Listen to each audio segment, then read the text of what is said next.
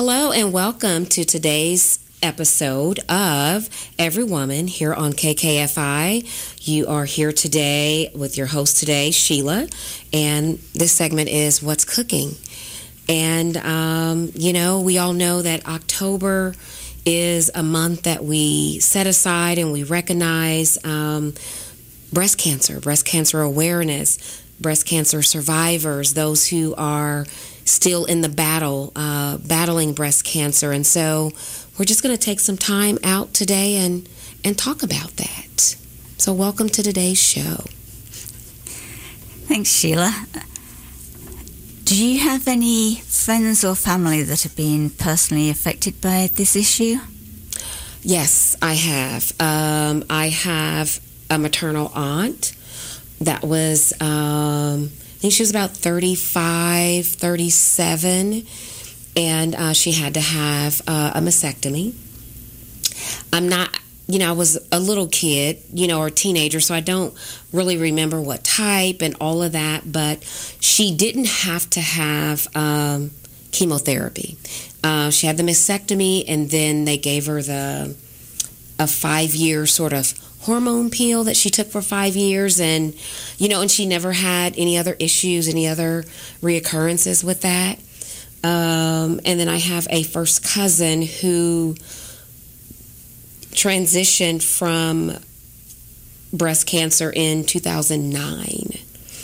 I've had, oh my gosh, one, two, three, three friends who are survivors of, and one who I just left her. Um, we had a little uh, sleepover with her last night. She is battling, she has been battling since 2018, uh, stage four metastatic triple negative breast cancer.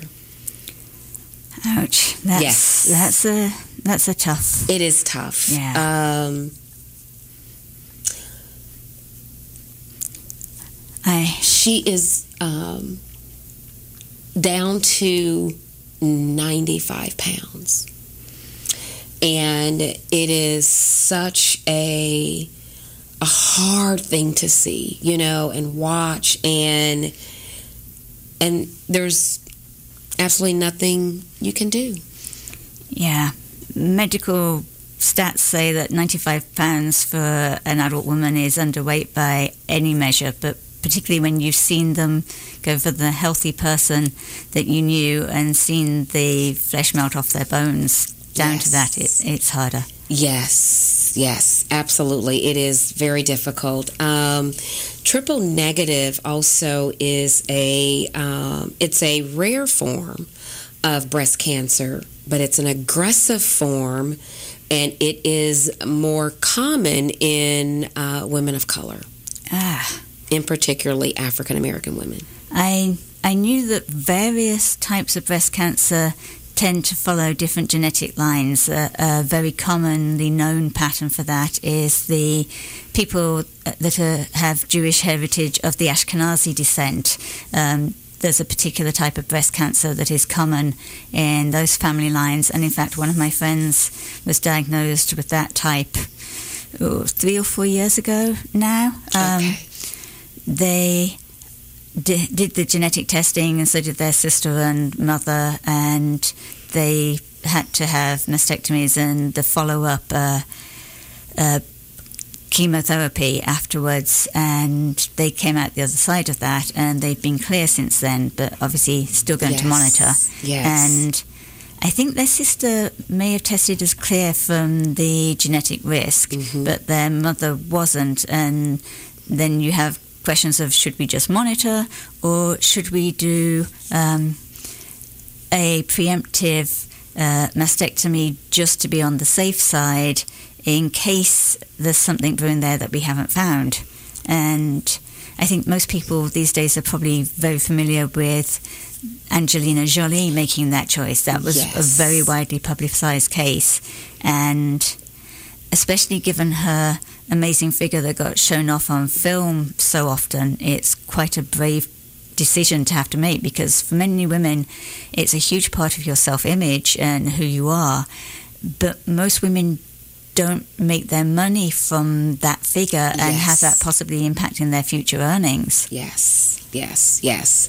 It is uh, very, um, it's very challenging. In fact, uh, the friend that I mentioned, her mother transitioned from breast cancer, and then uh, one of her sisters had been diagnosed.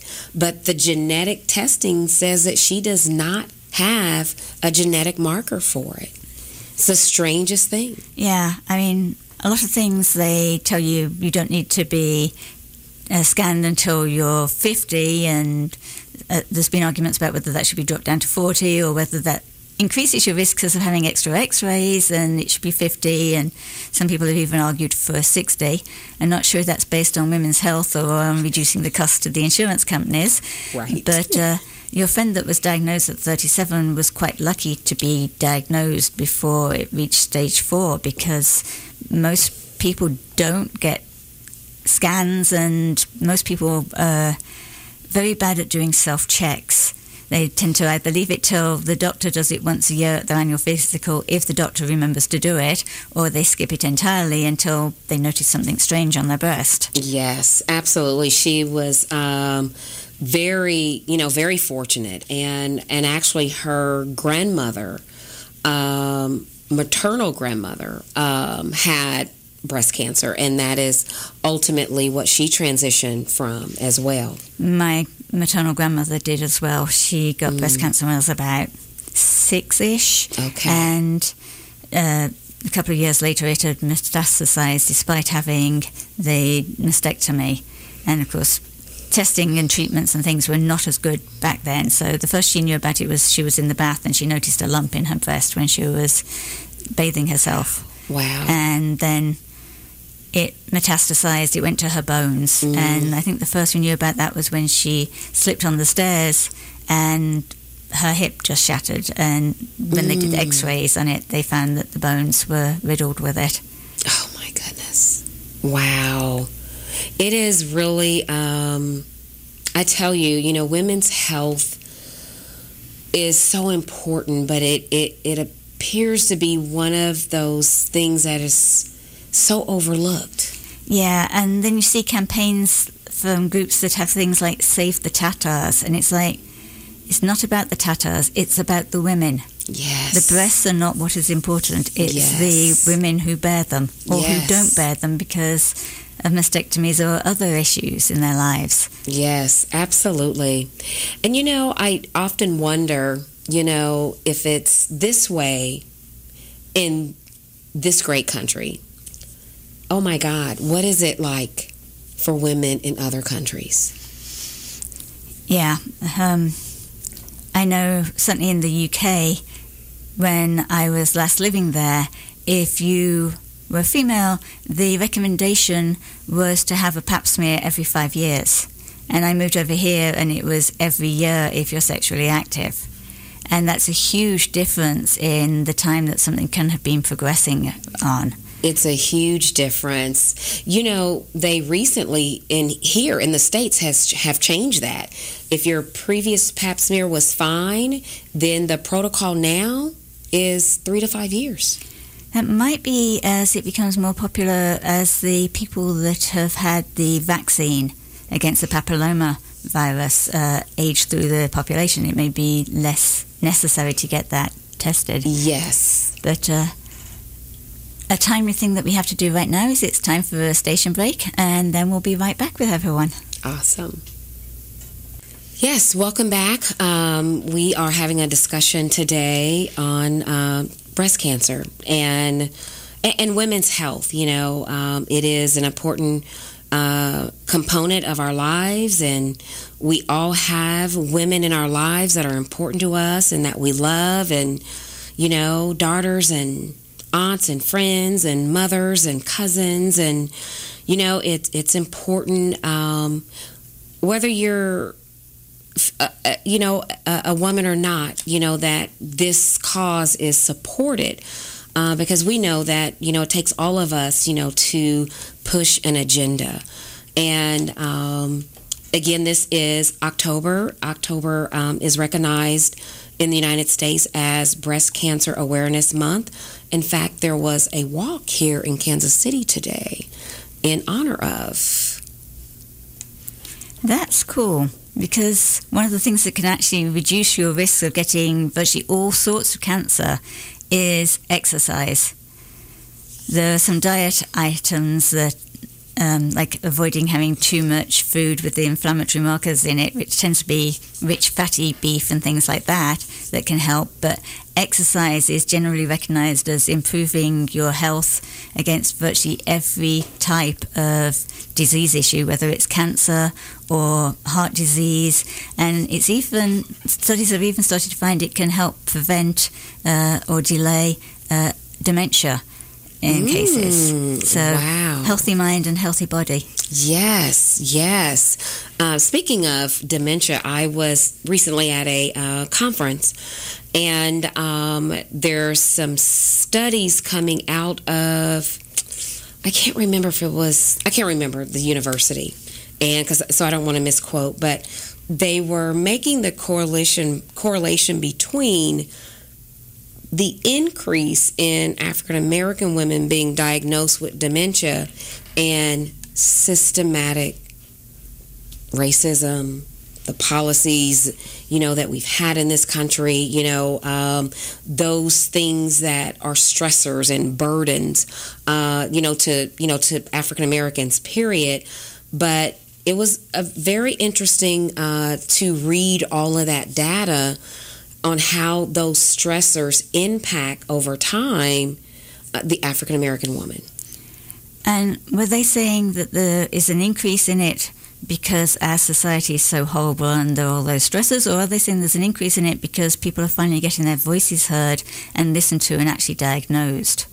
It was a combination of both. hmm It was actually a combination of both. Having access, you know, being able to go, you know, uh, to the doctor when something's going on, and then just, you know, I- it seemed like there it was on the rise, and they're trying to figure out what is the rise, you know, and why are we seeing more of it? You know, um, has this always been here? And where, you know, again, where is it coming from?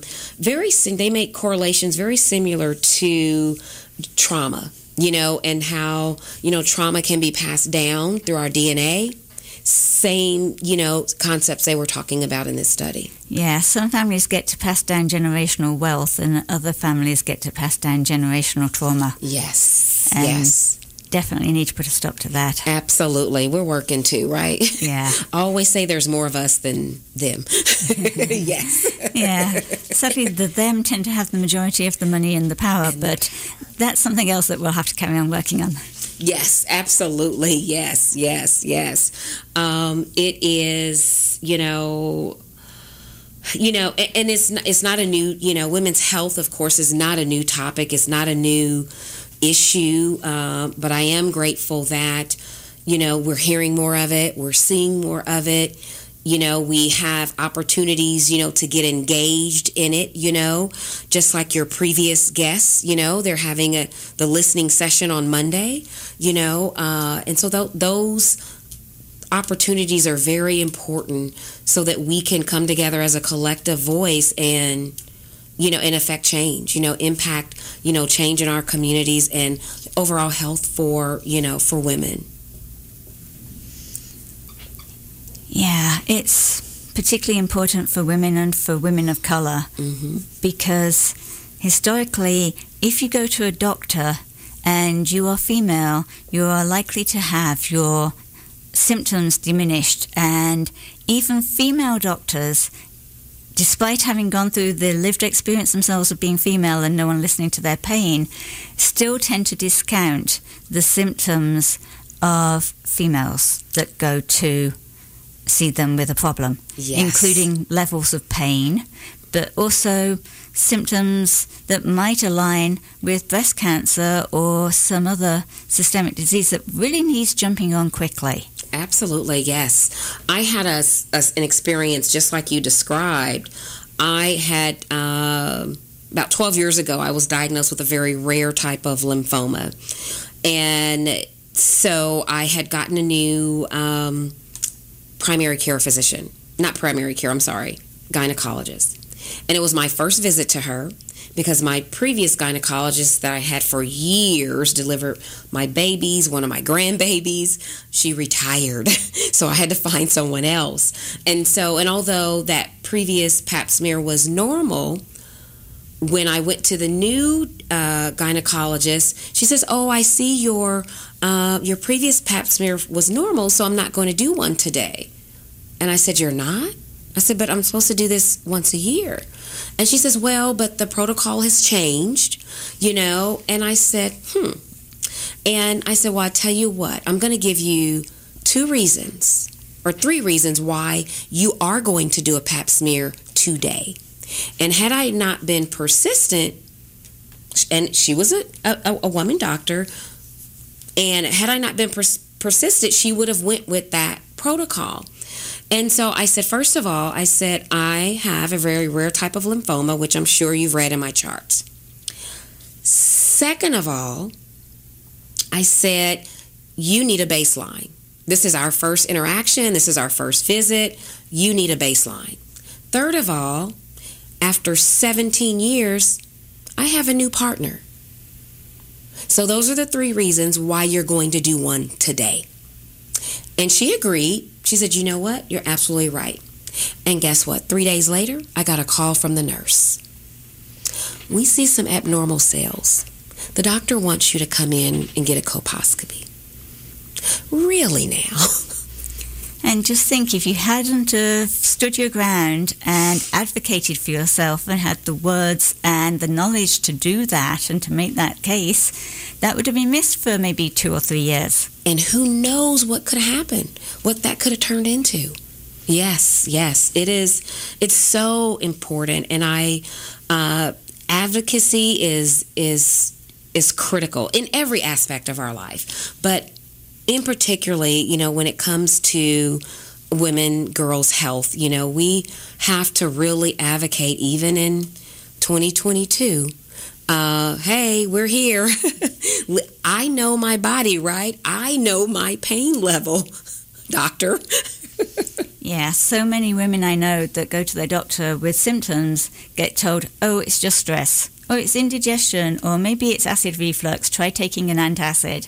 And they come back three or four weeks later with exactly the same symptoms and nothing has helped it and nothing has changed. And they're told, oh, well, you must have just pulled a muscle. And it's like, if you pulled a muscle in your back and it's this bad for four weeks, there's got to be something else going on with you for something to have stood up and still be causing that much pain that long. So at the very least, they should be referring them to physical therapy and or maybe getting X-rays to see exactly what they did to their back that might need fixing instead of just saying stress or pulled muscle. And I've had a friend who did this over and over for six months before the doctor finally said, you know, maybe I should listen to these symptoms and maybe they should have got better by now. Mm-hmm. By which time she had stage four metastatic liver cancer.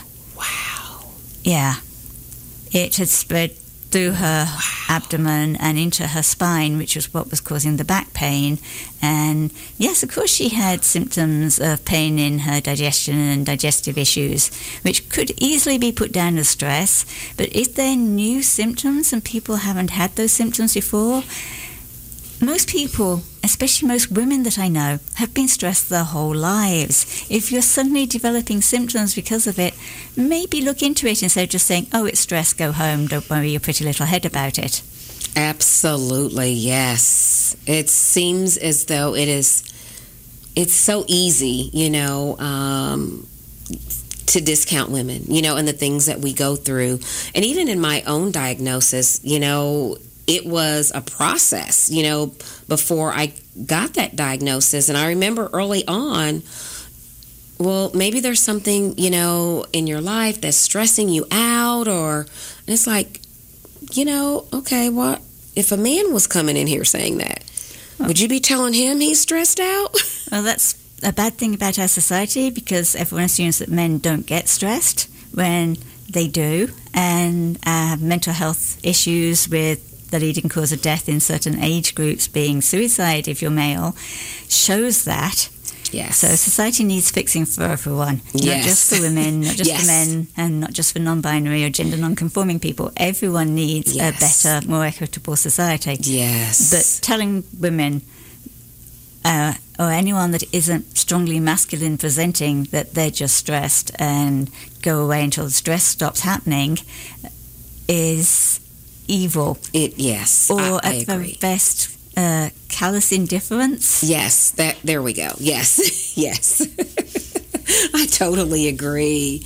It is. Um, I was trying to find some stats for Kansas City uh, on, um, you know, reoccur or diagnosis of breast cancer, and I didn't find specifically Kansas City, but what I did find was the uh, current, and I believe these were current as of, um, yes, as of uh, 2022.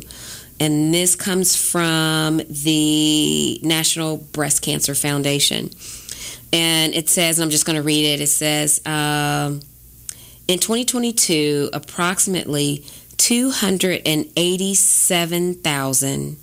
287,850 new cases of invasive breast cancer in the U.S. will be diagnosed among women in the U.S. 43,250 women will die from breast cancer. Yeah, It's like, wow, yeah, they're huge numbers. that's And- huge. As I was saying earlier, doctors tend to ignore women's symptoms and diminish them. The depressing part is that studies have shown that if you take a male with you and they repeat the exact same information, it gets listened to. So, all you women and femme presenting people out there, if you have a male of your acquaintance that you don't mind sharing all of your nitty gritty, icky, very personal, horrible symptoms and information with, and who is willing to go to you, go with you to the doctors, Yes. they are more likely to actually get you listened to. And that is a horrible thing about our society. And it gets worse if you're a person of colour because that's doubled. Mm-hmm. If you can manage to find a white male of your acquaintance to Mhm. rep- report that, it will be even more effective than a person of the same race as you are, that you might be a little bit more likely to be Mhm. close enough to, to share information with. If you can find some random white male off the street who will speak for you and be like the speaker for the trees, uh, but the speaker for black women's health care, Yes. they will actually listen to them and they are much less likely to listen to you. And Yes. that is an appalling thing about the state of our society. Uh, I would agree. I would agree. Yes. And so you think, where do we, you know, as women, you know, learning to really, you know, be in tune with our bodies, you know, taking care, you know, like you said, making sure that we're exercising, you know, eating fairly well, you know, not a lot of foods with extra hormones and that sort of thing in it. And, you know, controlling as much of our environment as we possibly can. You know, certainly those things are lifestyle choices, you know. It's um it, it, it's imperative, you know. I just recently started um back on my journey of, you know, getting all these extra pounds off. And so, but I had to be very adamant and kind of stingy with my time. And so I said to my family, I'm not doing anything for anybody in in the when the day first start until I take care of me first. So I'm going to make sure that I get my walk in, my stretch in, my meditation, or whatever it is that I choose to do that morning to get me jump started for the day. I am no longer allowing my family to interrupt that. I'm going to take care of me first. And then after I'm all done with me, okay, then what do you need? What can I do to help you today? Yeah, and so many women don't prioritize themselves, or if they try to, they then stomp on themselves and say that they're being selfish. yes. But they still encourage other members of their family to see the doctor or to do things to get fit and Yes. to help themselves. yes.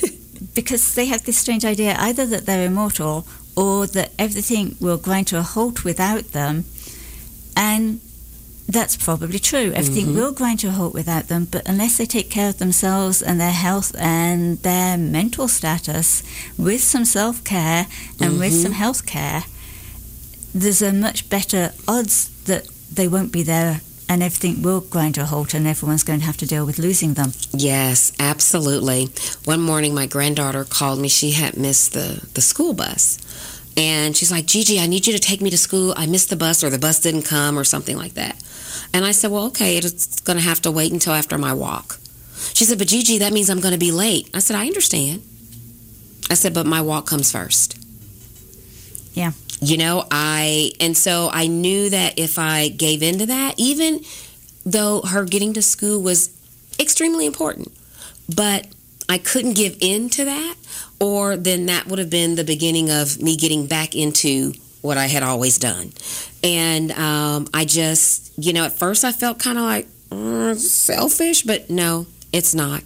And I told her, I said, I'm going to live to be a 90 year old spunky one, okay? And this is important. This is an important part of me being able to do that.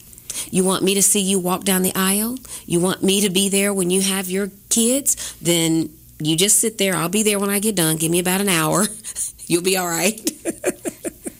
Yeah, and it's an important thing that you demonstrated for her too, because kids that grow up where their mother constantly self sacrifices and does everything around the house, and males don't lift a finger or always get taken care of, and the females don't and don't get their voice listened to, that's what those kids, whether they're male, female, or non binary, whatever they are, that is the model that they grow up in, in their heads. Even if both parents give lip service to equality and to sharing and that things should be fair, they don't.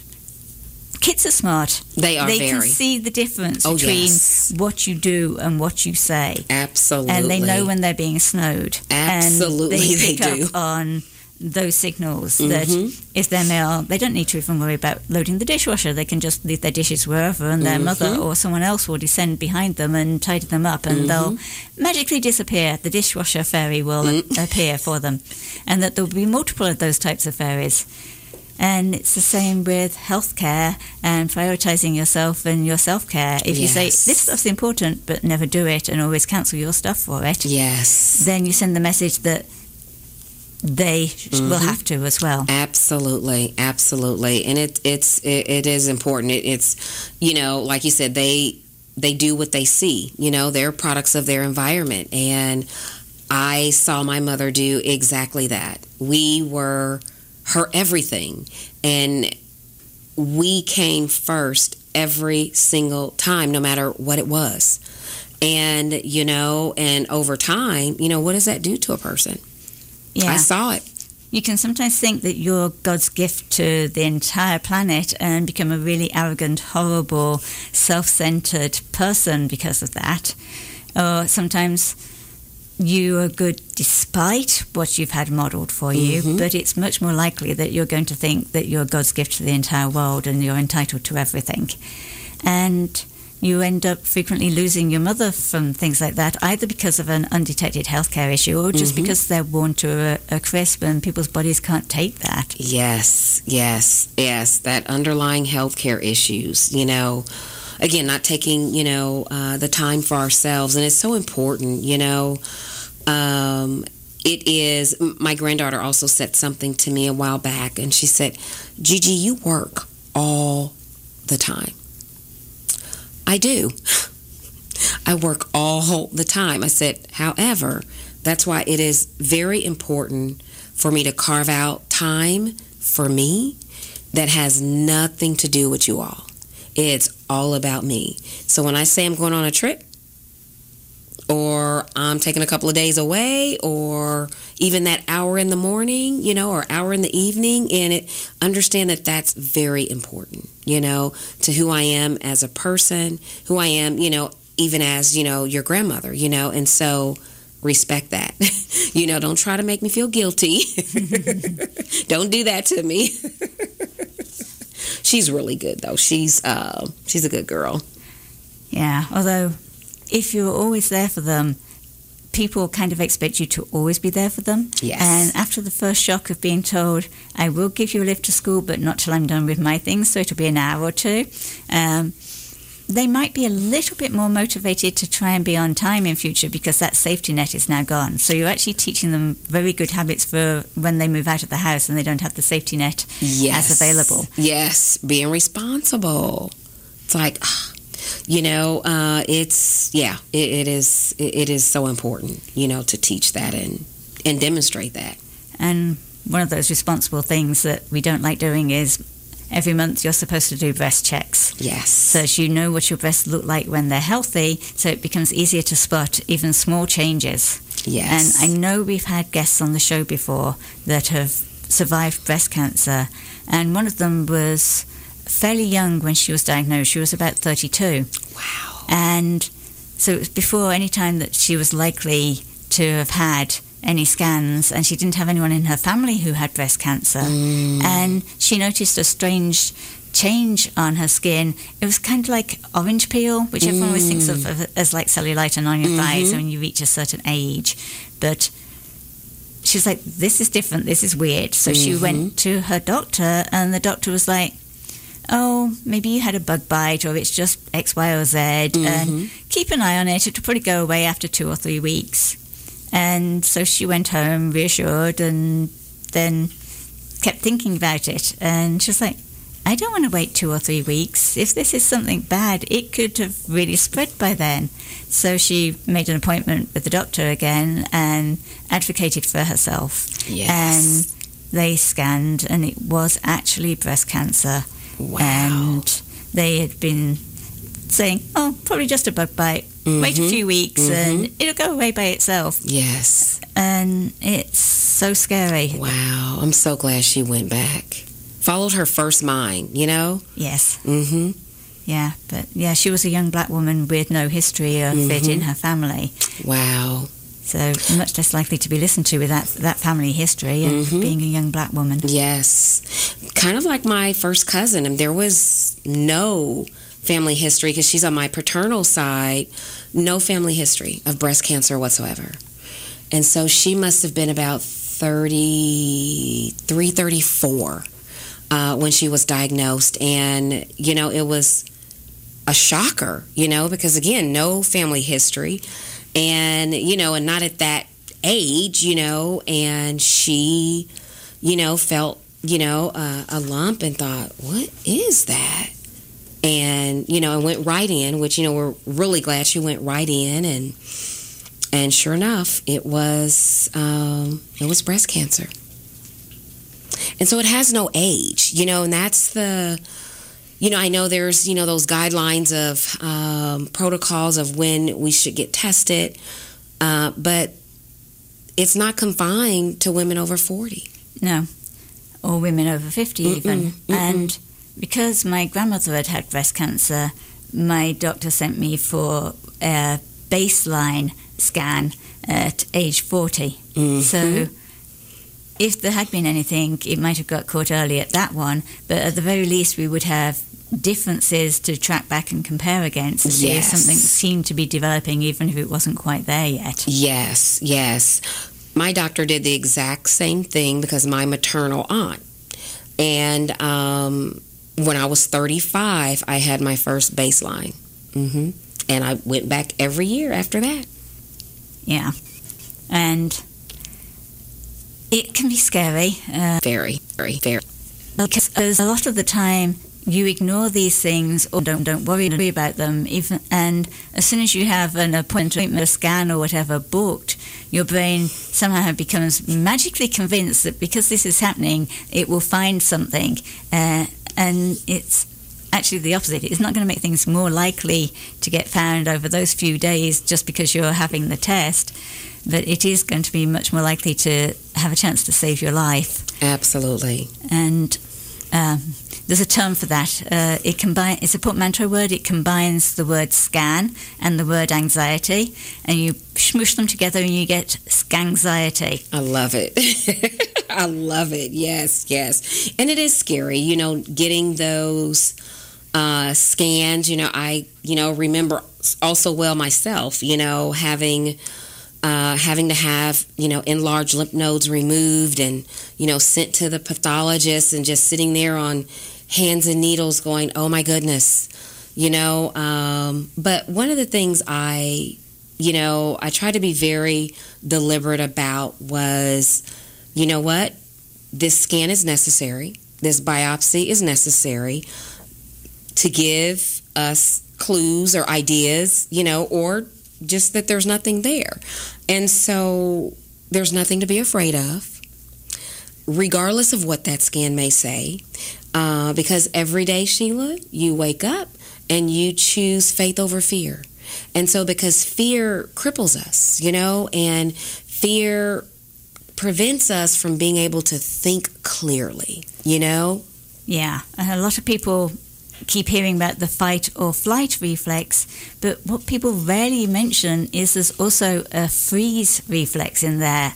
And an awful lot of people don't fight or flee, they get frozen by it and they get paralyzed into inaction.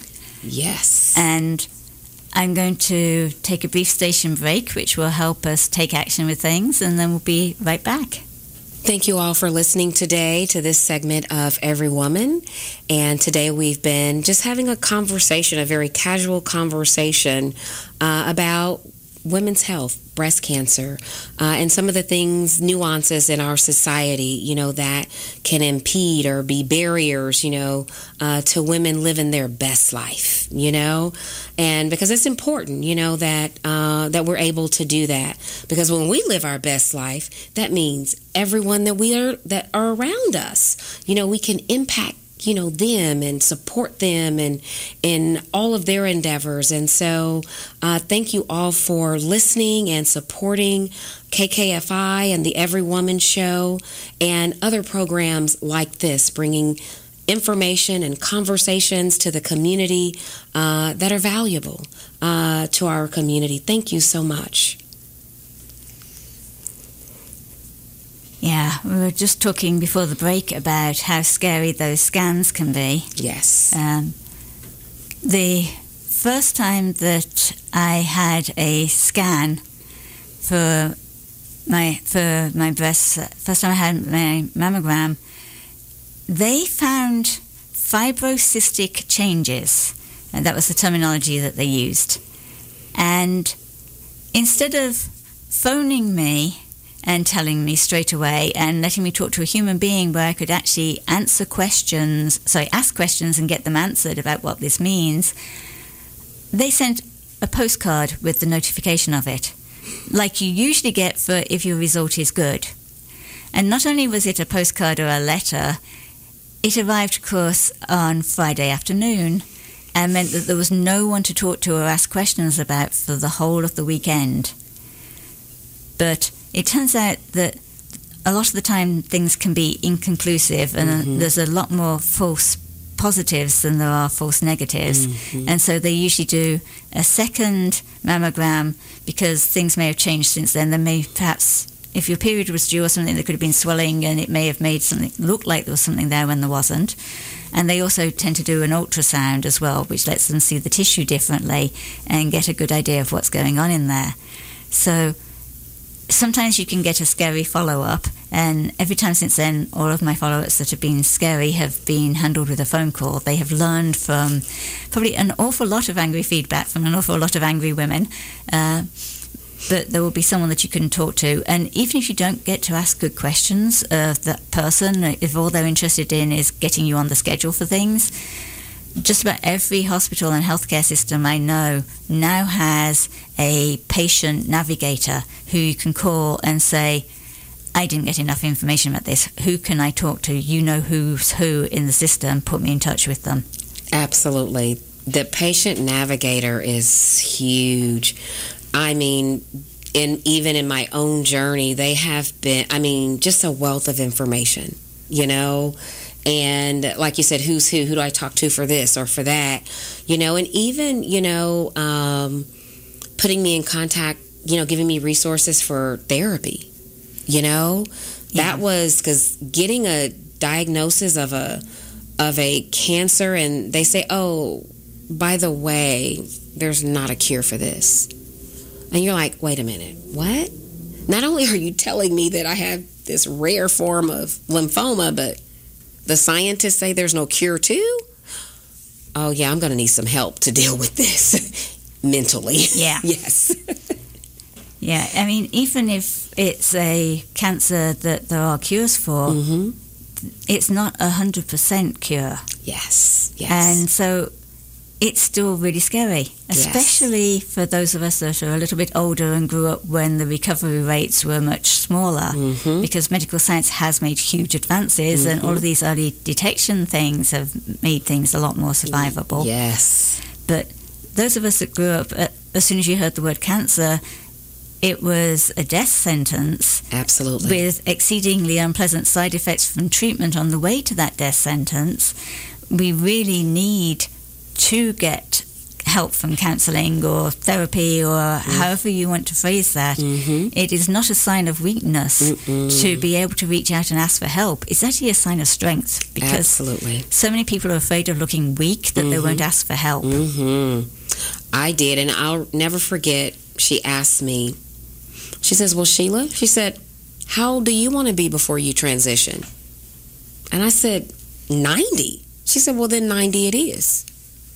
And then I was like, Oh, you know what? You're right. And so it was having someone else to to say that and support that and reinforce that and she's like, Well, what makes you think it's not going to be? Yeah. And I was like, Oh, it's like the light bulb went on at that point. You know, it was, she was such a godsend. She really was, or is, because she's still in my life. Yeah, it's like autoimmune disorders. There's no cure for the vast majority of those. yes. But for many of them, there is a treatment Mhm. that helps Yes. and can stop the tissue damage from it making your life worse. So, Yes. for a lot of cancers, not all, but a lot of cancers that we don't have a cure for, Mhm. that doesn't mean that there isn't a treatment. Absolutely. Absolutely. Don't be afraid to go. And, you know, I would really, you know, anyone listening, you know, if you're dealing with anything that seems out of the norm, even a bite or a rash or anything, you know, that doesn't seem right, don't be afraid to go and look into it, you know, because knowing is half the battle. And like you said, there are so many advances, you know, and thankfully, uh, the lymphoma that I live with was caught stage 1A, 1B, you know, and yes, it requires me to get treatment for the rest of my life, but you know what? It keeps it manageable. It keeps it at bay. It keeps it from spreading, you know? And so, um, so, and, and again, fear will keep people from going to check into it. Please don't do that. You know, uh, go go look into it because you just never know what help is there. You know, um, so that you can go on and live a healthy, productive life.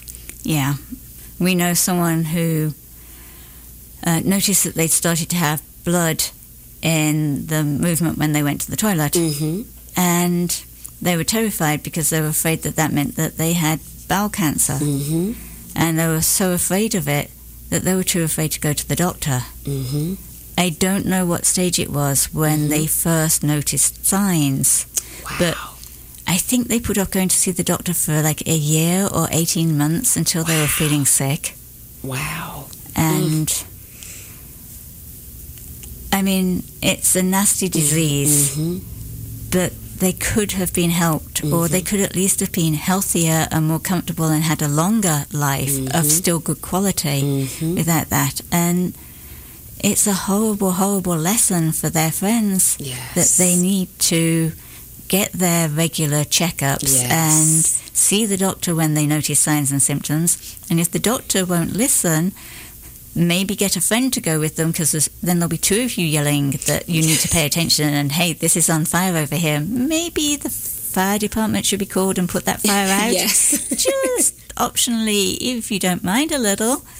But uh, I totally agree. yeah, It is. Um, it- it's so important. Early detection. You know, uh, I've you've, we've all seen those billboards. You know, those slogans. Early detection save lives. Yes. hmm And this is October when the fountains by the plaza turn pink. Yes. Um, but remember, despite pink being a colour associated with women, men can also get breast cancer. If you're a guy and you notice something odd on your chest, don't think, ah, I must have strained something doing all those reps at the gym because I'm so awesome and studly. Think, maybe there's something that I should get checked out here. And it's going to feel really weird going to a breast centre and getting scans, especially if it's during October when they're giving out tons of pink related item to women for breast cancer.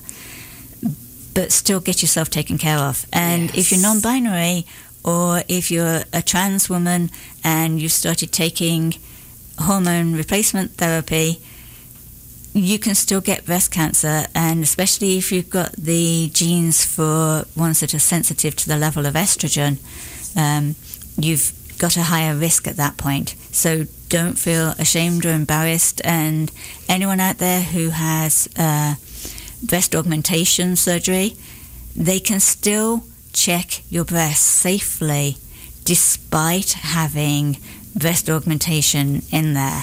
They and the although everyone complains about how much the mammogram machine squishes your boobs, they do not put enough pressure on there to burst your augmentations. They're not going to do that. You need to tell them that you have breast augmentation so that if they see something odd in the scan, they'll know the source of it and they'll know to handle things correctly for having augmentation. But you totally can still be checked safely. Yes, absolutely. I'm so glad you said that because um, I have uh, a friend who um, has a transgender daughter, and she's, oh, maybe 23.